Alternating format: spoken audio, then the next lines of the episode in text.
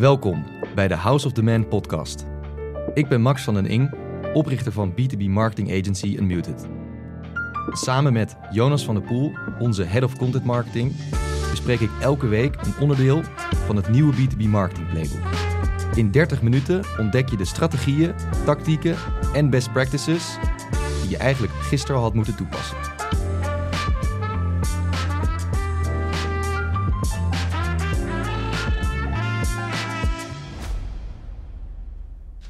Max, vertel, hoe gaat het nou echt met je? Hoe het echt met mij gaat. Wat een diepe vraag deze podcast, Jonas. Ja. Het gaat prima bij mij, al klink ik nog steeds nasaal. Mhm. Mijn broer zei dat hij bronchitis heeft gehad. Ik ben samen met hem natuurlijk eh, op wintersport geweest. Dat ik las zal dat eh, bronchitis eh, ook in lichte vormen bestaat... en zomaar twee tot zes weken aan kan houden. Dus wie weet klink ik volgende aflevering nog steeds zo. Maar verder voel ik me helemaal prima. Ik heb zin in het weekend. Hoe eh, gaat het met jou? Goed.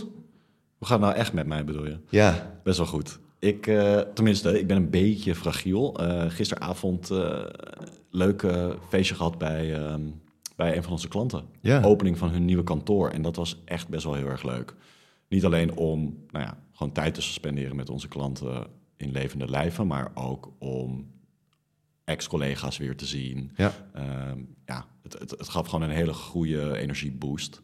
Leuk om te zien waar ze allemaal mee bezig zijn. En leuk om daar onderdeel van uit te mogen maken.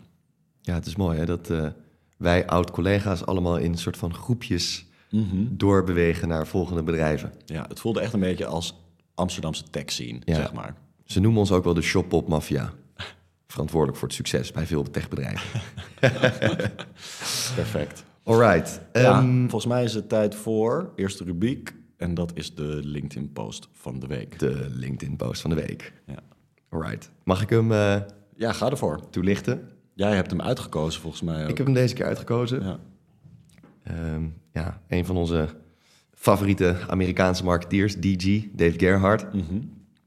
schrijver van het boek Founder Brand.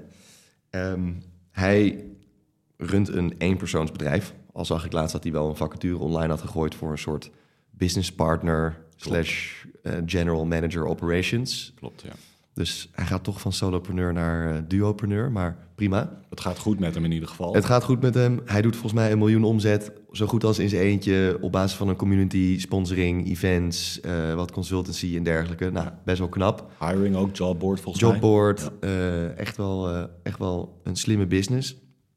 Ehm, maar de laatste tijd praat hij heel veel over dat hij het zo fijn vindt dat hij veel kan golven. En dat zijn metrics zijn dat hoeveel tijd hij met zijn kinderen eh, spendeert. Nou, dat lezen mensen natuurlijk en die zijn dan jaloers daarop. En die hebben dan misschien ook twijfels daar wel over. Dus er komen ook wel eens wat comments eh, onder. En nu plaatst hij eigenlijk een post van... Hey, I like to talk about the freedom I have now running my own business... but none of that happens without spending 10 years working as an employee... and learning from people inside of each company along the way. I spend my time as... Nou, en dan tien verschillende functies... van een stagiair tot een PR-manager, marketing-manager, CMO... eh, en, en noem maar op. Ja. En ik ben het gewoon heel erg eens met zijn, eh, met zijn verhaal hier. Eh, wanneer mensen of bedrijven succesvol zijn in relatief korte periode, dan kan het nog wel eens worden weggezet als een overnight succes. Of ja, die heeft gewoon geluk gehad. Of die heeft dit en dat voordeel gehad. Alleen wat er vaak achter schuil gaat, is een heel track record of een hele carrière van nou, misschien wel tien jaar in allemaal verschillende functies. Waarbij je heel veel tijd, bloed, zweet en tranen hebt geïnvesteerd om alles te leren en alles te begrijpen. Zodat je al die lessen kunt meenemen en dat in één keer kunt inzetten eh, in het bedrijf wat je gaat uitvoeren. En Ja. ik denk dat heel veel mensen dat over het hoofd zien. Ja, ja, nee, dat is inderdaad uiteindelijk waar je voor betaalt ook. eh, voor een opgebouwde expertise die niet uit de lucht komt vallen. En mensen zien inderdaad graag, zoals je net al zei, de- die dopamine-receptoren die gaan firen als ze succes zien. En voornamelijk als ze denken dat dat succes inderdaad overnight heeft plaatsgevonden. Maar daar gaat gewoon een, een heel lang verhaal aan vooraf. Zeker in deze tijd. Je hebt natuurlijk veel. Het is ook weer de, de, de Gen Z, die, die willen dingen natuurlijk ook weer anders doen. Nou, dat wilden wij, millennials destijds, wilden we dat natuurlijk ook. Dat is van alle generaties, denk ik. Maar ik denk, ja, je ziet wel veel van die posts van mensen die zeggen dat ze niet naar, niet naar, geen niet hebben gestudeerd. Of dat ze na hun studie geen baan hebben genomen en gelijk zijn gaan ondernemen. Dat dat super succesvol is en dat iedereen dat zou moeten doen. En Ja. ik denk toch dat dat misschien eerder de uitzondering is Ja, dan de regel. ja. Terwijl je zeker heel veel succesvolle ondernemers ziet die 10, 20 jaar een bepaald eh, vakgebied hebben ontdekt, eh, zich eigen hebben gemaakt. En dan eigenlijk juist op die kennis en kunde heel goed in staat zijn om daar een, eh, ofwel een expertise business ofwel een productbusiness omheen te bouwen. Ja, ik denk dat de gemene deler voor succes zeker is dat eh, mensen hard werken. Ja, Ik denk dat in 99% van de gevallen er hard werk vooraf gaat aan succes. Maar die eh, overnight success stories, dat is toch wel geluk en hard werk, zeg maar. ja. De stars moeten dan echt alignen. Ik vind het dan altijd wel hilarisch wanneer dan... Dan heb je zo'n overnight succesverhaal en dan gaat dan toch een, een, een soort van journalist daar een keer in graven. En dan komt erachter dat de ouders echt steenrijk zijn. Of Dat helpt ook mee. weet je, dat, dat helpt natuurlijk ook wel mee met een overnight succes. Zeker. Goed. Nou ja, goede post was het in- inderdaad. Ja, Maar eh, laten we verder gaan naar het onderwerp van vandaag. eerste Ja, wekker. Zet jij even die wekker. Nee, ik zet even die wekker. Yes. Die staat naar het midden toe. Die tikt. ASMR. Onderwerp van vandaag. Ehm, ja, betere SEO met schaalbare content hubs is de titel van deze aflevering. Dus we gaan het hebben over de kracht van makkelijk schaalbare content hubs. En ik denk dat we het beste even kunnen beginnen met wat jij daaronder verstaat. Wat zijn content hubs? Wat is de definitie hiervan? Waar hebben we het over? Ja, laat me daar wat over vertellen. Maar ik ben in deze aflevering ook echt wel heel erg benieuwd naar eh, jouw visie, jouw kijker op. Je bent natuurlijk de content eh guru hier bij Unmuted.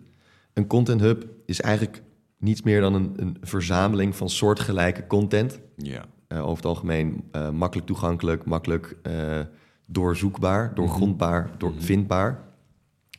Ehm, waar je over een bepaald onderwerp iets kunt leren in een ja, eh, format.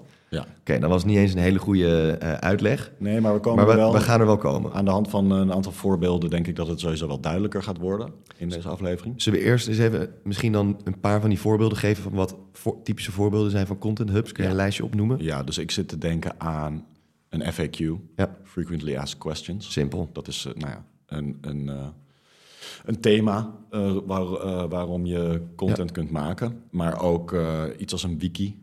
Dus een verzameling aan, aan definities of een verzameling aan uitleg over bepaalde onderwerpen. Ja. Eh, glossaries, dus woordenlijsten waarin bepaalde termen worden uitgelegd. Wederom een soort van definitiegerichte content. Maar bijna een soort woordenboek. Een bijna een soort woordenboek, inderdaad.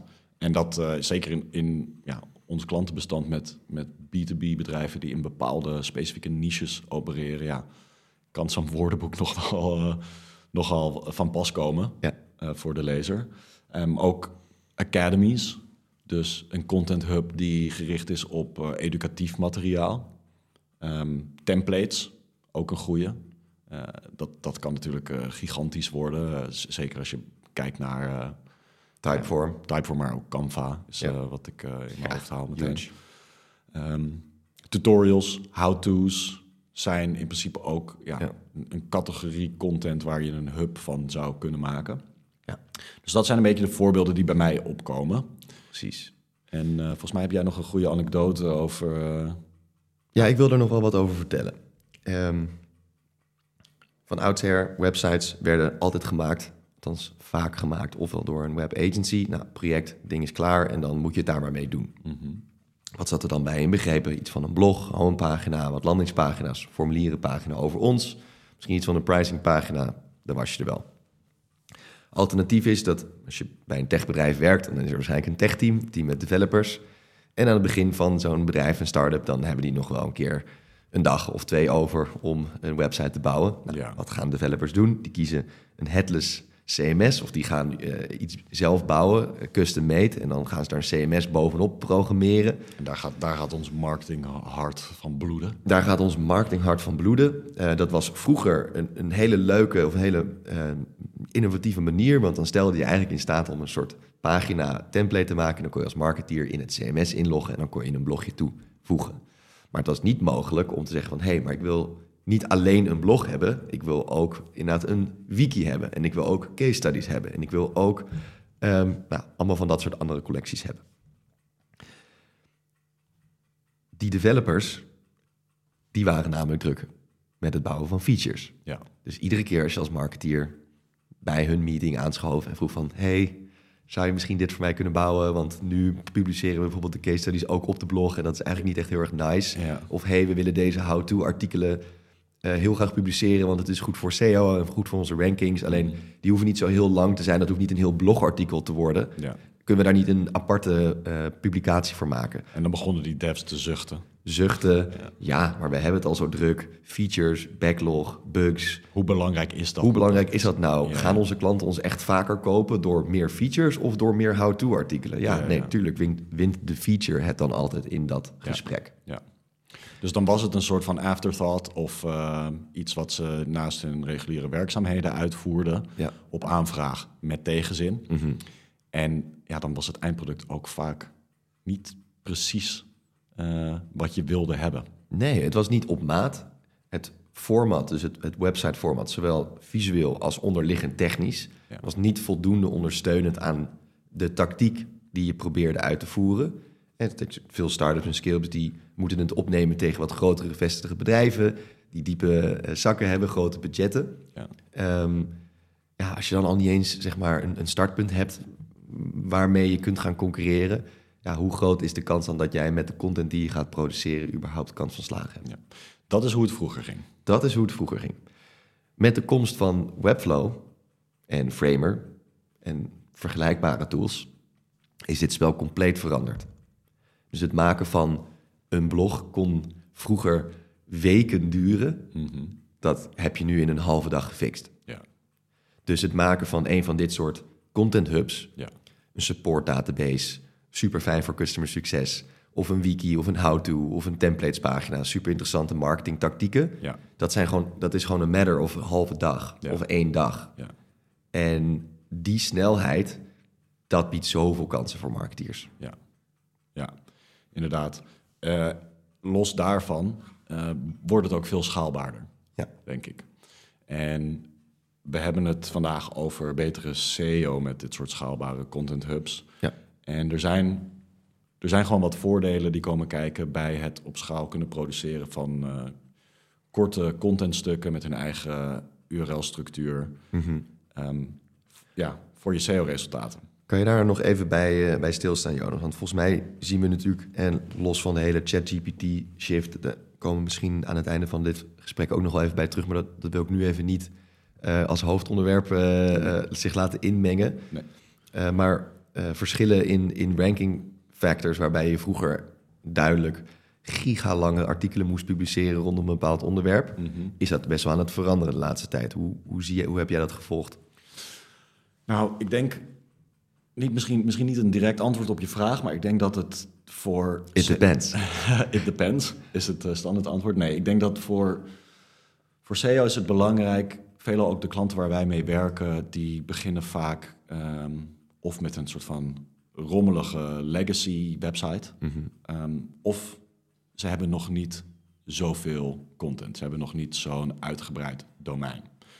En het is gewoon heel belangrijk om ervoor te zorgen dat je, als je van 0 naar 1 wil, dan, dan wil je gewoon zo snel mogelijk 20, 30 relevante pagina's op je website hebben staan. Om Google een idee te geven van waar jouw website over gaat. Dus dat is niet alleen maar een soort van on-page optimization van je homepagina of van je eh featurepagina's of je, je solutions pages. Je wil gewoon een soort van ehm, snel veel content produceren die Google laat zien. Dit is waar dit domein over gaat. Dit is, dit is de topic. Dit is een soort van de, de, de semantiek die erop duidt dat deze website zich hiermee bezighoudt.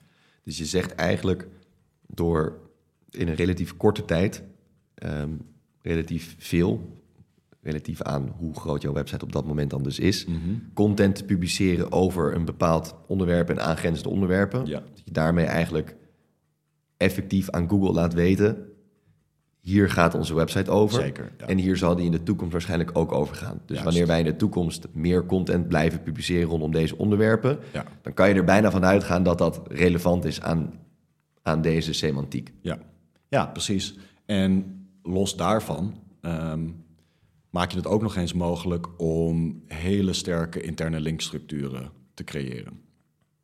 Dus het is gewoon voor Google heel belangrijk ook om, ehm, om op jouw website te zien dat bepaalde interne links zijn bijgevoegd. Die, ehm, ja, de, in- het, het mooie daarvan is dat je die altijd zelf in handen hebt, de Ja. controle daarover. Tuurlijk is het belangrijk om goede backlinks te bouwen naar je website, eh, zodat Google doorheeft van, ah oké, dit is een autoriteit op het gebied van insert keyword. Ja. Maar je kan daar zelf ook heel goed aan bijdragen door middel van sterke interne linkstructuren te creëren. Precies. En dat is ongetwijfeld ook nog een heel onderwerp aan zich, een linkbuilding en het belang daarvan en, en hoe dat ook weer verandert in deze tijden. Maar wat je natuurlijk voorheen wel eens deed als je content ging schrijven en dan haalde je bijvoorbeeld een bepaald ja, eh vakjargon-achtige term aan en dan deed je daar een, back, of een, een URL onder naar een bron waar daarover ging, zodat je Ja. ook weer aan Google liet weten van goh, ik heb soort van mijn onderzoek gedaan en ik link naar relevante bronnen en Ja. ik, ga, ik, ik borduur daarop voort. Ja, dus een externe link naar een Wikipedia-artikel over eh, vakterm, Ja. zeg maar. En de definitie daarvan staat op die Wikipedia-pagina Ja. weergegeven. Ja, die Wikipedia-pagina kan je nu ook heel makkelijk zelf bouwen. Precies. Dat is eigenlijk ook, denk ik, de kern hier. Makkelijk. Ja. Want voorheen was het niet makkelijk om snel een soort Wikipedia-achtige architectuur überhaupt te bouwen op je website. Ja, Nou, laat staan te vullen met relevante content. Ja. Laten we zeggen dat we dat kunnen, want we zijn subject matter experts eh, binnen de organisatie, dus die kennis die zal te vinden zijn. Alleen de architectuur was altijd een blokker. ja. Als je die architectuur heel makkelijk maakt, als dat geen blokker meer is, dan kan je dus eigenlijk die Wikipedia-achtige structuur over kennis, vakinhoudelijke kennis, makkelijk zelf opbouwen. Waardoor je dus ook niet meer die link naar een andere website moet toevoegen. Ja. Die andere website kan je natuurlijk ook niet beheren, controleren. Misschien wordt die op een gegeven moment wel als spam gemarkeerd. Dan link jij in één keer naar een soort van spam-website. Kan je beter naar je eigen domein eh, teruglinken. Ehm, En wat, het ook, wat ik ook fijn vind, is dat dit soort content hubs waar we het nu over hebben, mhm. die faciliteren eh, content die niet per se ellenlang is. Ja, zeg maar. En weet je, soms wil je gewoon dat er op jouw domein iets te vinden is over eh, ja, de definitie van een bepaalde vakterm, maar wil je niet daar een hele blog over schrijven. precies. En dit maakt het mogelijk om ja, eh, toch, eh, toch dit op je domein te plaatsen, zonder dat je daar uren tijd aan hoeft te spenderen. Ja, daar zit, de, daar zit de waarde. Ja, het is grappig. Ik sprak met... ehm, ik was natuurlijk bij CXL Live eh, afgelopen jaar in oktober in Austin, Texas. En daar sprak ik met eh, de director of SEO van een gigantisch SEO-bedrijf uit Amerika. En die gaf ook aan dat content hubs, glossaries, Wikipedia-achtige eh, pagina's... dat dat gewoon de nummer één game is waar ze nu de, de grootste winst mee behalen. Zij werken voor zelfs bedrijven als Netflix en ja, vergelijkbare giganten. Dat was voor mij ook wel echt een inzicht van... oké, wow, hier, hier, hier gaat het naartoe. Ja, Maar wij hebben dit zelf jaren geleden al een keer geanalyseerd. Op een eh, Nederlandse website. Ik ben eh, Formule 1-fan. ja, Eh, iets van F1 Racing News. Ik weet niet meer precies wat de website eh, eh, naam precies is. ik weet inderdaad nog de eerste keer dat je hierover begon en dat was echt de inspiratie voor... eh, Maar dit was jaren geleden, Ja, toch? ja, ja, ja. dit was echt jaren geleden. zeker. En wat zij heel mooi deden, en ik denk dat dat ook meteen een heel tastbaar en praktisch voorbeeld is voor mensen die dit misschien zouden willen toepassen. Mhm. Formule 1, nou, wat heb je in Formule 1? Je hebt eh, coureurs en je hebt teams. En dan heb je ook nog een aantal legendarische coureurs en je hebt circuits. Nou, wat ik net opnoem, dat zijn eigenlijk allemaal kansen voor content hubs. Dus maak een website, bijvoorbeeld f1racingnews.nl slash coureurs slash Max Verstappen slash Lewis Hamilton slash Valtteri Bottas slash, nou, et cetera. Wat zij dus heel mooi doen, iedere keer als zij weer een nieuwsartikel maken, Interne link. gelijk, en Ja. iedere keer als zij Max Verstappen benoemen, Ja. interne link. Ja. En dat linkje gaat naar de Max Verstappen pagina waarin een korte bio wordt omschreven van Max Verstappen. Vroeger ging je gewoon de Wikipedia pagina van Max Verstappen backlinken. Wat je nog steeds prima kan doen. Maar ik geloof er zeker in dat het steeds krachtiger is wanneer jij ook aan Google laat zien van... hé, hey, wij hebben al die kennis gewoon zelf in huis. Wij zijn zelf de autoriteit op dit gebied. Wij, hebben, wij weten alles over coureurs, over circuits, over eh, teams en dergelijke. En dat zie je in een hele nette structuur, zie je dat terug. En het is voor de, voor de lezer denk ik ook fijn. Ja. Dat hij niet de hele tijd tussen andere websites Precies. hoeft door te... Precies. En ik heb voor de grap even Max Verstappen ingetypt in Google. Ja. Ehm, nou ja, een aantal voorpagina nieuws, eh, results. eh, positie nummer 1, verstappen.com. Ja. Positie nummer 2, Wikipedia. Ja. Positie nummer 3, Racing News 365. Dat was hem. Ja. Dat was hem. Ik denk dat Max Verstappen best een competitief keyword is. Ik denk het ook. Ik denk het ook. De beste man is behoorlijk populair. Iedereen wil erover schrijven. Ja. Er zit heel veel zoekvolume op. Als je dan eh, ja, als derde daarvoor weet te ranken met zo'n Wikipedia-pagina... dan onderstreept dat denk ik wel de kracht van deze Ja. tactiek. En simpelweg door het opzetten van, een con- van dit soort content hubs en door ja, hygiënische, clean website-architectuur. Ja. Met goede interne linkstructuren, Mhm. die alsmaar weer teruglinken naar die, die content hub artikelen. Precies. Wat zou nou de eerste... Hè, dus je kan allemaal verschillen... Ja, dat vind ik dan ook altijd wel interessant. Je hebt natuurlijk binnen HubSpot en Intercom heb je die support database vaak, hè? Ja, Er blaft een hond hier op de achtergrond. Ja. Is wel een hele gezellige hond. Mickey heet ze, Ja. van de buren. Ehm, HubSpot Intercom hebben die out-of-the-box eh, support eh, pagina's. Die Klopt. zijn altijd wel heel nice. Die doen het ook al best wel goed in ja, SEO. ja, zeker. Die, die HubSpot nou- eh, knowledge base, daar, daar kan je echt wel wat mee behalen. Ge- Gewoonweg omdat eh, ja, dat product steekt gewoon goed in elkaar. Dat is zeg maar technisch gezien... faciliteert dat gewoon makkelijke rankings. Ja. Maar zou je nou snel... Zou jij, toch eer- zou jij eerder daarin bouwen? Of zou je toch liever denken van... ik wil het echt Ja. op mijn eigen CMS hebben? Sowieso op je eigen CMS. Ja. Ik zou sowieso dit soort content hubs op je eigen CMS bouwen, want dan ben je zelf in controle en dan kun je alles on-brand houden. En als je werkt met tools als HubSpot of Intercom, zijn er gewoon limitaties aan de, ja, de branding die je kan toevoegen. Dus dat wordt, het is een beetje aan elkaar geregen. Het liefst doe je dat allemaal zelf. Oké. Maar het is wel een manier. Stel, je hebt ook niet die resources om een Webflow-website te bouwen. Dan zou je naar dit soort tools kunnen kijken om zo'n ja, content hub eigenlijk out of the box Ja, aan te schaffen. ja, Waardoor je soort van wel mee kan in de tactiek. ja. Misschien kan kijken of het echt voor jou werkt ook. Of ten dele. En dan wanneer je dat hebt gevalideerd, dat je dan zegt... oké, top, nu gaan we een freelancer vinden of een bureau vinden... die ons dan helpt om dat echt eh, op Ja. een robuuste manier te bouwen.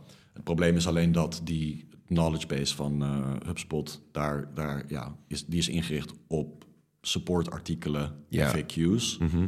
En dat zijn niet per se de eh contenttypes waarvan je graag wil dat ze hoog in Google komen. Of die soort van makkelijk converteren naar ja, users of eh, geactiveerde bezoekers Ja. per se. Het is meer echt een soort van probleem, oplossing gerichte content. Mhm.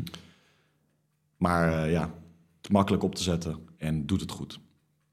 Cool. En wat, wat denk jij over ehm, innovatieve content hubs? Ik zit namelijk te denken aan iets dat wij op onze website hebben gebouwd eh, recentelijk. Wat we nog niet hebben gepubli- gepubliceerd of Nog niet geannounced. Toch? Of Nee. wel? Nee, nog niet Nee. heel erg expliciet, maar we krijgen al wel websitebezoekers binnen. Ja? Op de Wall of Wins. Oh, de Wall of Winds. Ja. Ja, de Wall of Winds, die staat live. ja. Hebben we nog niet echt geannounced. Ik heb wel hier en daar wat mensen gedM'd... om Ja. te vragen of we hun comments op de Wall of Winds kunnen zetten. Ja. Wil je de Wall of Winds even toelichten, Jonas? Ja, we hebben, we hebben een, eh, een soort content hub gebouwd. Het is wel eh, één, één pagina. Ja. Een, eh, een pagina waar eh, een CMS waar je eh, makkelijk in Webflow ehm, korte wins kan toevoegen. Die Mhm. wij eh, binnen ons team met elkaar intern delen, maar soms ook kenbaar willen maken aan een breder publiek. Dus denk daarbij aan ja, een kans die we zagen bij een van onze klanten, of een probleem waar een van onze klanten tegenaan liep. De oplossing die wij daarvoor bedachten en eh, het resultaat dat dat boekte. En korte quotes van En mensen. korte quotes Ja. van mensen. Dit is overigens niet voor SEO bedoeld. Dit is eigenlijk meer een soort van case study-achtige content hub. Mhm, Maar het is wel schaalbare content. Het is wel schaalbare content. Ja, waar je vroeger misschien inderdaad eh, bij... Quick je- content. quick content. Ja. Lightning fast. Ja. Maar gewoon, eh, dat is ook een, ja, een innovatieve manier van eh, een bepaald contenttype... waarvoor je geen eh, zeg maar aparte URL-structuren nodig hebt... om die toch soort van op je website te kunnen laten zien. En uniek, ik denk dat, ik, dat je dit soort dingen niet zo vaak tegenkomt. Nee, ik heb, het, ik heb het vroeger wel vaker gezien. Althans, vaker wel eens gezien bij Amerikaanse techbedrijven. De Wall of Love of uh, Mhm, gewoon een soort love page. En dan allemaal tweets en dergelijke. Dat Ja, vond ik altijd wel heel inspirerend. Heel vet. Ook, ook eh, ja, je ziet het vaak in e-commerce businesses natuurlijk met eh, Instagram posts waarin bepaalde hashtags worden gebruikt. Eh, soms gecureerd, soms niet. Maar dat is wel echt een soort van eh, ah, user-generated, scraped content. En Ja. niet, eh, niet ja, waar wij het nu over hebben. Nee. Dit gesprek had nog wel even door kunnen gaan. Ja, we hadden nog wel wat ehm, succesverhalen, eh, voorbeelden. ehm, ChatGPT als verstorende factor of juist niet. ja, maar goed. ehm, Helaas. Zat je lekker te luisteren naar deze aflevering en denk je, ik wil hier nog even over doorpraten? Meld je dan gewoon aan voor de Experiments Club en stuur ons een bericht op Slack. Hmm. Dat kan sowieso. En wat was jouw eh, key takeaway deze week? Key takeaway. Daar moet ik nog even over pijnzen. Hmm. Jij?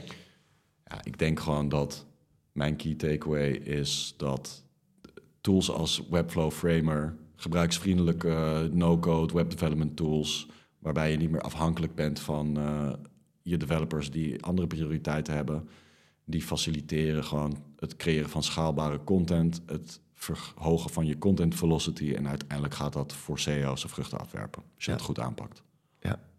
Ja. ik vind inderdaad, waar we het over hadden, dat zo'n content hub vaak een, het is een, vaak een iets korter content format dan een hele blog of een Mhm. hele case study. Ja.